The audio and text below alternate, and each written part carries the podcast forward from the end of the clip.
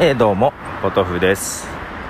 えー、っとね、アップルのポッドキャストがですね、あの、サブスクリプションとかが始まんないなーっていう話してましたが、なんか私見ようとしてましたけども、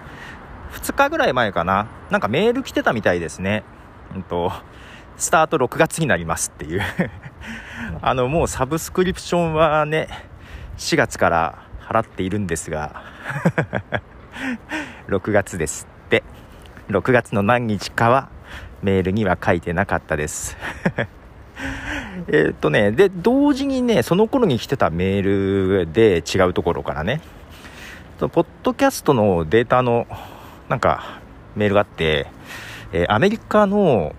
エジソンリサーチっていうリサーチ会社があってね、毎年ね、結構あの、ポッドキャストとか、まあ、インターネットラジオとか、その辺のデータとか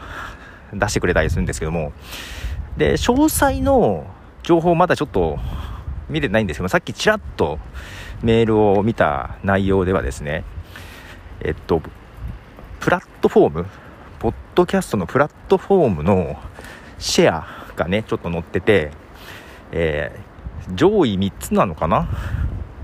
えっと、Apple Podcast、Spotify、YouTube が載ってまして YouTube って、ポッドキャストのプラットフォームなんだと思いながらね、うん、けど Google とかよりも YouTube の方が上なんだろうなと。まあ同じ会社だけどね。